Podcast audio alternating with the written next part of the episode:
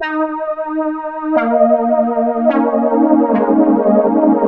and welcome to Ride the Omnibus. I'm your host, Ariel Baska, coming to you from the International Film Festival of Rotterdam, and I am delighted to welcome Anna Hjort Guttu, the director of the documentary Manifesto, to the show. I'm delighted to talk about your film because my training is actually in education. I was a Latin teacher for 16 years. Latin And- teacher. Yeah. Oh, yeah. wow. Impressive. Yeah. yeah. But so many things that happen in this film really rang true for me in terms of what's happening with academic systems all over the world Yeah. with the way that they are being treated.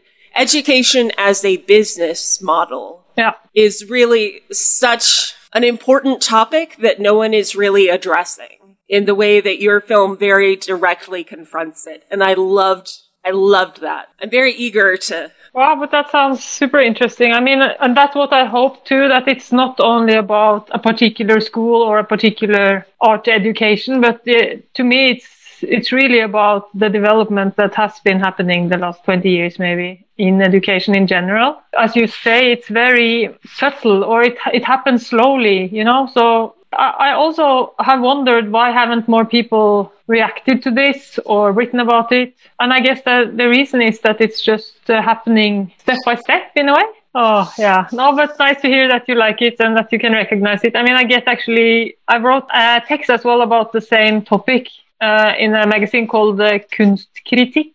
And that also had a great outreach actually. And people wrote to me from Korea, from Canada, from Australia, from all over the world to just tell that they had experienced the same thing and that they're super frustrated. And so this is clearly something that has happened worldwide. That has also been hard to a lot of professionals, I think, in the field. you capture this microcosm of the capitalist nightmare in your film so eloquently. It's wonderful. This particular example that you use is an extreme example, but it's a force that is seen Yeah. pretty much everywhere. And I think it's very interesting to see how architecture goes along with this ideology. That these buildings that we're now moving into, at least when it comes to art education in Scandinavia, I think half of them has moved to new buildings and they all look the same and they all have this kind of corporate uh, glass architecture with atria, you know, that you can look down and up at people. It's very totalitarian and very I don't know, monitoring students, you know, the whole time. And combined with the idea that people have to eat in a cafe and that you have to have these key cards and everything, all together, it creates this incredibly controlled environment. And converting the process into a product as much as possible. The, the one person you interviewed was saying, was trying to create customers out of the audience that it's trying to serve ultimately with this building. Yeah, they become customers and they also become a spectacle in a way when they're working, you know, because they're, Yeah. they're more or less made to look interesting when they're working because they are to be looked at. And that's also, I think, deeply alienating for the students. Yeah, so, uh, hmm. but you have the same situation in uh, the US. Yeah, we have a very similar situation, especially in art schools. It seems to be quite common that this is happening. I will say in a lot of schools nowadays, pretty much everywhere, they are breaking down walls as much as possible and making it so that there are just partitions between classrooms. Hmm. This was happening before the pandemic started. Obviously, in the pandemic, everyone's going to school online right now. But there was also, before the last 15 years or so, 10 years, I think it's really been in the last 10 years, there's been a sense of rigidity of hmm. we will treat this like a business model. We hmm. will have all doors completely locked. No, you cannot have access to the courtyard to take your students out into the courtyard because that would lead to crazy communism or something. I don't know. Yeah. like things where we had control of what we did in the classroom and control over different aspects of where we went with our classes have just completely eroded.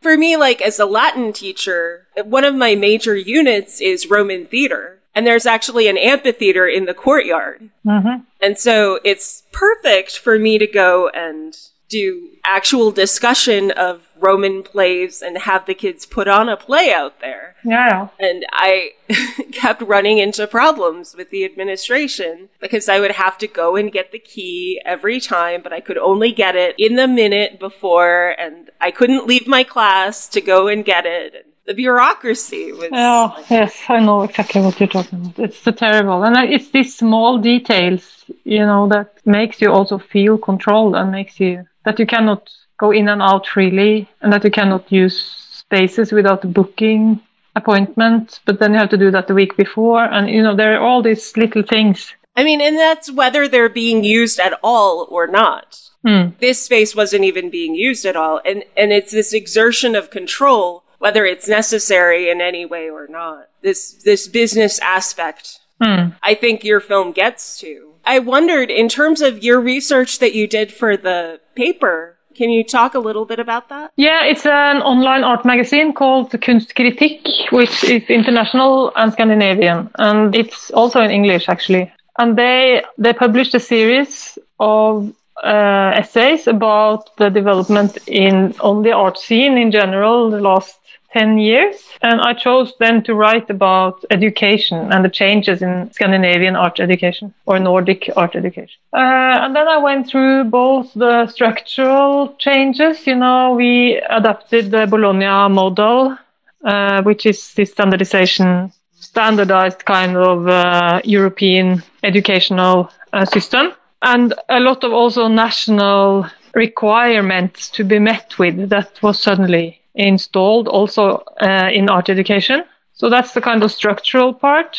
And then there is the architectural part, which is about how the environment looks, how the buildings look, and how they're owned and administered. Because the schools usually owned their own buildings and could decide there how to do things. And suddenly we had this kind of new public management change where the schools was, were supposed to hire the buildings from some private owner. And that, of course, also creates a lot of tension because then the school isn't really designed for artistic practice anymore.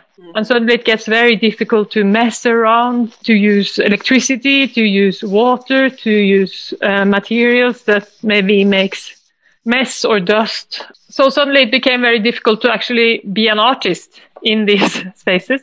And then, of course, there is also a digital change because now things, I mean, now it's extreme in the pandemic, and also before they started these kind of learning platforms, for example, that are digital and where you have to sign in, you have to create rooms for all your courses, you have to be evaluated afterwards, you have to report on the courses, you have to check your students whether they attend your courses, whether they have actually downloaded the texts, etc. So you can monitor your students now in so many ways, and the administration can also monitor the professors. Yeah. so everyone monitors everyone, and it's not a healthy learning environment. So my text was about this whole process from 2000 until now. And it's that monitoring that's really so disturbing to me as a teacher because fundamentally, the whole standards movement as it happened in America was something that happened out of political expediency. Hmm. Yes, it's a good thing to have a certain degree of standard that everyone needs to be at, but the problem is that it was applied equally to all subjects. Yeah. As if all subjects are equal. And Latin and the arts, for example, are both elective subjects that don't bear any resemblance to, say, your regular math curriculum, your science curriculum, etc. And then you get things like renegotiating the spaceline matrix in the course That's great study course. Title generator. Yeah, I totally want to sign up for that class right now. And you wonder where these things come from, but they come from the fact that we think that everything has to be standardized. We think that essentially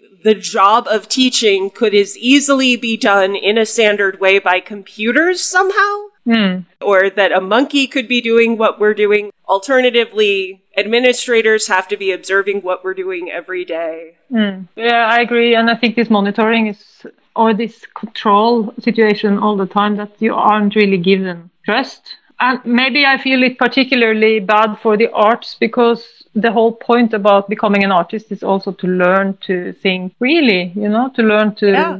be an independent person with a critical mind and with some critical projects. And it's very hard to actually teach that subject to people when you and they are controlled all the time. Yeah.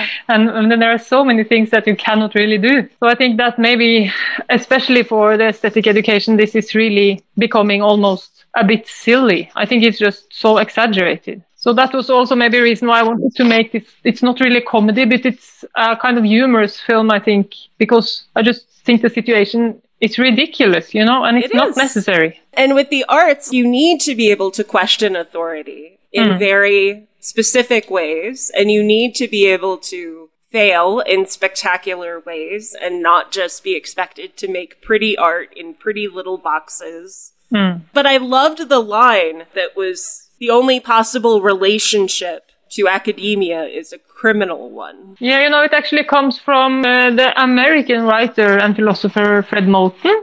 Do you know him? I don't. He's very interesting and he writes about the university and how the university has somehow become impossible to inhabit unless you do it in a criminal way.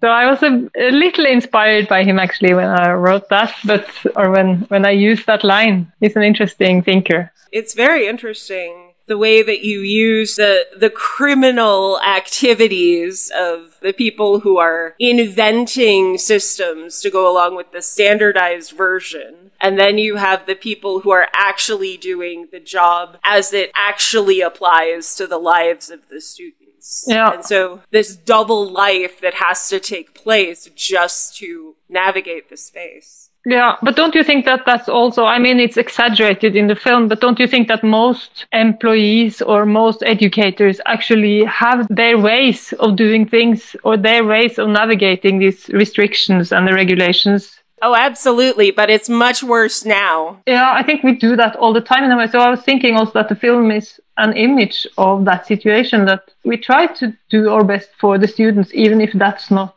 required. So somehow we always are a little bit disobedient, I think, in these systems. I don't know how it is when you're a Latin teacher, but at least Oh, it's, I'm incredibly disobedient as a Latin teacher, Yes. believe me. I mean, especially because I'm the least commonly taught language. I mean, any of the electives generally in America are not considered particularly important because kids can take them or not take them, so we don't really matter. And that goes for the arts, for foreign language, Mm, yes, I see. certain special sciences and with languages because languages are very marginalized in America. Uh-huh. Very marginalized. And Latin is not spoken per Oh. se, or they're not graded on speaking, but they always try to make us behave as if we were Spanish. They try to give us Spanish curriculum materials and, hmm you know, in our in services and things like that and make us Yeah, answer questions based on Spanish curriculum materials and things like that. yeah. So we have to pretend to be working on that Oh, when we're actually working on things that benefit us. If that makes sense. I see. Yeah. So that's an example of what I'm talking about. That somehow we Yeah. we always do this Yeah. to a certain degree.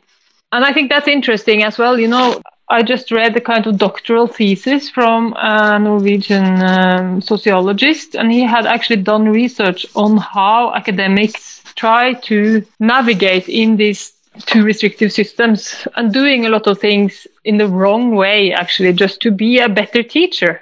So it's not like academics are trying to just sneak away from their their duties or anything. It's the opposite actually. You spend more time trying to give to the students what you think they would need or what Yeah. what you think your work is about. And that's what I think they do in the film as well. I mean, they do this because I think they think that this is necessary. We have to do Yeah. it this way because that's the only way we can give students a decent art education. So that's Yeah. the situation now that you have to become a criminal somehow just to teach in the way you think is appropriate. And in your film, also, you show some fantastic cultural performances from the students, from one student in particular with the music and the puppetry and the masks. Mm. I Yeah. wondered if you could tell me anything about that student or those performances. Yes, I mean, the student is a musician, really. Uh, and she was actually, you know, we started this scenography work by creating the kitchen, this mobile kitchen, which you can fold into a wall so that it becomes invisible. And we made this kitchen in a workshop with the students. And when it was finished, we had a little get together, a little party with a concert. And uh, Mari Kvien Brunvoll, who is the musician, she had this concert, and that was just before the pandemic striked, actually. So we were able to have this little party without really thinking about uh, COVID at all. but then she was playing, and that was so wonderful. So then I decided that she could go into the film as an actor and acting a student. And I think there is something also about her art being non-material, you know, or uh, immaterial. That because what's what's so difficult about this environment is that if you act like a student in the environment and you, for example, build a large sculpture, then you are immediately somehow obeying to the demands of the institution because then you look like this fantastic art student with a fantastic project and then you can be looked at and everyone looks at you and it looks okay and it looks like there is productivity. Whereas when you play music, it's completely immaterial and it just works or it just influences people in a completely different way. So I thought it was important to, to have that in the film. The, the kind of power of music. And with this mask, that's the kind of performance. And they are actually performing dutiful participants in the system. So they're performing sitting in the cafe in the right way, drinking coffee in the right way from the right cups, or sitting in the meeting room having a, a meeting. but then it's very com- it's just comical since they have these masks. so, Yeah. so that's also kind of funny and a bit sad, I think, how they how they look. But were they trying to emphasize the performative ritual? I think my thought was just that they are artists and artists are unpredictable. They are uncontrollable and therefore you never know what will come out. It could be a performance, it could suddenly be music, it could just be nothing. It could just be that you sleep in the gallery or whatever.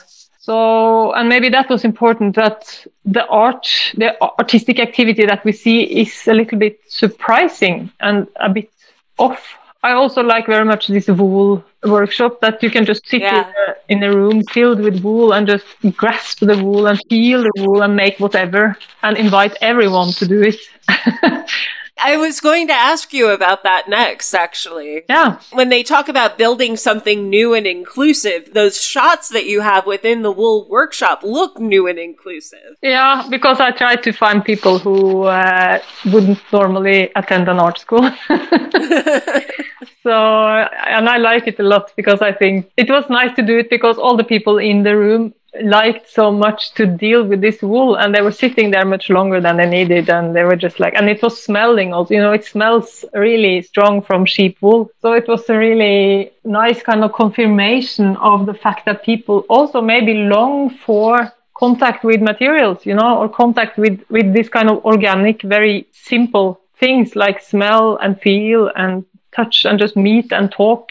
So maybe it's also kind of defense for the very simple education that just consists of meeting people, speaking, talking, sitting in the same room, drinking coffee or whatever. Like the salons. Yeah, I think it could be so simple. To me, it seems like they built a very complicated system for education. And actually, I mean, also in Latin, I guess you could just sit with your students and, and talk the language. You know, you don't That's need a- actually what I prefer to do yeah, in general, and I've gotten into trouble more times than I can count for it. Okay, Um, I yeah. can say what I like on the podcast now because I'm on disability. Okay, so you, You feel know. free in your podcast. You can say whatever you like, actually. Yeah, yeah. That's yeah, good. exactly. and and so it's kind of like I can acknowledge these issues now because education is such a hierarchy when it shouldn't be. Yeah, It shouldn't be that we are forced to look at everything from the top down. It should really be across. Across, or even coming from uh, coming from below, maybe coming from. Yeah, it should mostly be generated by students, but mm. then it should also be everyone sort of supporting sideways. Mm, yeah. I get really angry when I hear from my friends who are still in the teaching profession about how much worse it's getting. Okay, yeah, that's interesting. Hmm. I do find that when, like, I look at preschools, for example, I've actually looked at schools in a lot of other countries. So, like, I visited in schools in Australia and Singapore in particular, and for certain types of schools in early education, they're willing to do student generated environments and student generated ideas about what's going to happen each day. Mm. And that seems to work really well with preschoolers and what we call kindergarten through first grade. Mm. I, am not sure what you call that, but mm, yeah, we call it kindergarten, I guess. But I, but I've always wondered why nobody really takes this model and works it hmm. forward. I mean, there used to be, and that's also maybe something that I have looked into a little bit, these kind of experimental alternative educational schools that were kind of common during the 60s and 70s in Europe, at least, and where they tried these different models with, for example, students deciding along with the teachers or you know like the, student democracy basically and uh, also student teaching and general assembly that somehow made decisions and, and what I feel is very problematic is that now it's also not possible to actually execute these different experiments because you have to, to everyone have to somehow find a place in the system that is already there.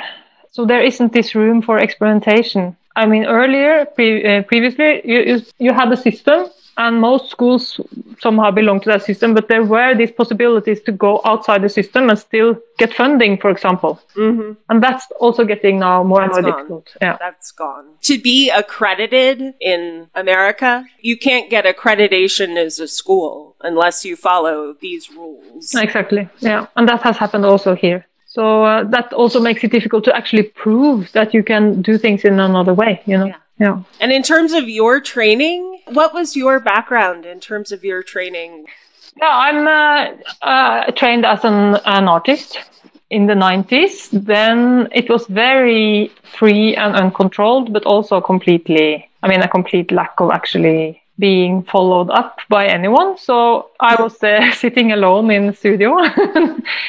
and no one really checked if I did anything. So I was there for four years in the art academy and uh, I graduated as a kind of with a kind of diploma, which is was called then, and then I became a, an artist. And now I'm also a professor in uh, the art academy in Oslo. So I see this very closely, and that type of freedom, which was also, I mean, it was not particularly productive because you still need people to to follow you a little bit, you know, to hear what how was it going. Should we maybe talk? Where are the other students? Where are the courses? I mean, it was almost nothing. Mm-hmm. But at least I felt very free and uh, completely responsible for my own education. So, and it had the, the quality of that was that I learned to discipline myself, you know, because otherwise I couldn't really get anything done. The benefit and the drawback to that. Yeah, I think we can make uh, educational systems that are just as free but much better than what I had. And it was also, you know, it was very male dominated.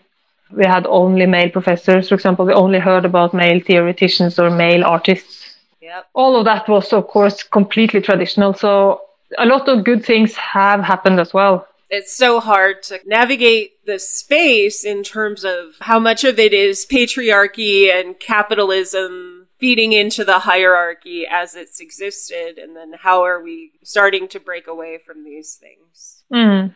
and also very hard to know what is what is capitalism as you say what is mainly kind of bureaucracy which is something yeah. a little bit different i mean they go hand in hand in a way but it's also you cannot just say this is neoliberal because there is something else at least in the nordic countries it's very bureaucratic and state controlled also in a way yeah. yeah. There is definitely a sense of the bureaucratic hand in hand. But in America, it's also this very capitalistic notion of we don't want to give you money unless you can prove that you're getting better results every individual year. Yeah, okay. We, we are not that uh, far still I think it's a bit more democratic or and you know we don't have private benefactors of Norwegian education at least. So we also don't have to deliver exactly to someone who funds you, which is good I think, and it's a free free education. So there there are these big differences, I guess, but uh, I think the tendency is the same. We have a free education that we're expected, but the government will actually defund schools if they don't continually improve their scores year Yeah. to year. Wow. And what do they do then with schools in particularly difficult areas or poor areas? Uh, they shut them down quite frequently. Well, that's completely crazy. Oh, yeah. you think? Think?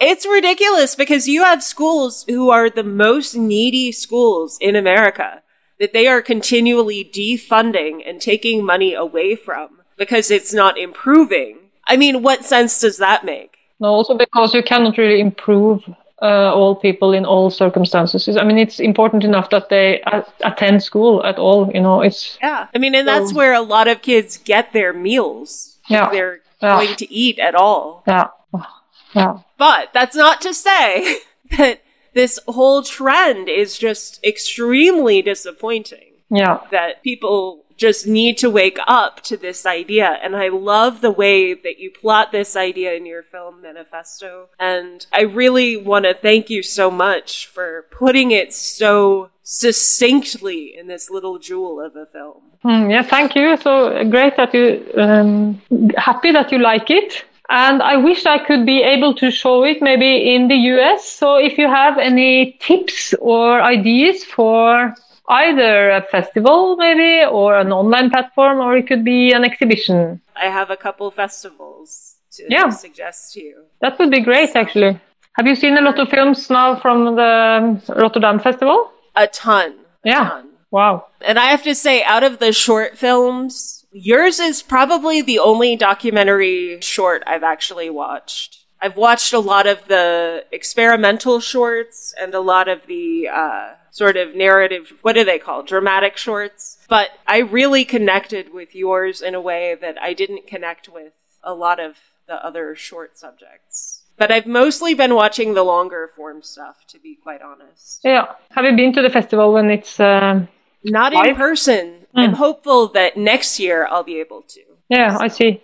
No, but then maybe it's actually because I mean we all think it's sad in a way that the festival isn't going as as usual. But I think for some people it's actually great. You know, you're, they're able Yeah. to sit wherever in the world and actually see the films. So that's fantastic. Exactly. And additionally, I've been able to travel the world all my life. I've spent a lot of time in Germany as a little girl, in Scandinavia just a few years ago. I never got to Oslo, unfortunately. I only got uh, as far as Stavanger. Yeah, but I really, really want to get to Oslo at some point. I'm just really grateful that the virtual Yeah. setting has made this possible. yeah, yeah. No, that's actually f- working. So that's fantastic, and and they did a f- tremendous job actually to make this work because I think they had very little time. hmm Platforms are actually working, and I can actually access the films, and so it's Yeah, I was shocked okay, actually. how well it all works. Yeah. Like I, originally, I was thinking, oh, you know, bandwidth will be a huge problem, and everybody will be watching the screeners at the same time, and Yeah, yeah, no, I think it works actually. Uh, by the way, uh, I, there is an interview uh, on the page as well. So if you would like to use some of that in the podcast, uh, at least you can uh, consider it.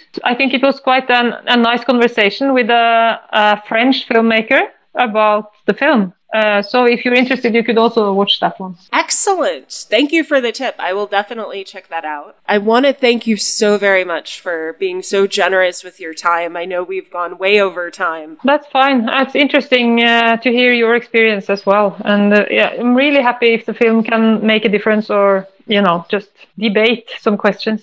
And it's wonderful, I think, to provide such a slice of this aspect in one sense, but it's so universal and it captures something that is a trend everywhere. I think your film is going to speak to a lot of people. Mm. And I've loved this intercultural exchange that we've had. Mm. Yes, it's interesting. So thank you, thank you very much, you too, and good luck. Bye. Bye bye. Thank you for listening, and thank you for taking a moment right now to reflect with me on the history of the land you are listening on now. Whether you are stuck in traffic or sitting in your office chair, take the time to look up whose traditional lands you are on now and what treaties govern those territories. I record this podcast on the site of lands stolen from the Manahoac people. I acknowledge that we need to protect and honor the history of the indigenous people from other tribal nations that also reside in Virginia and have made innumerable contributions to our region. I am grateful to work on this land. I acknowledge these facts in the hope that my listeners may join me in honoring our past, present, and future. Without this land, this earth, and each other, we are nothing.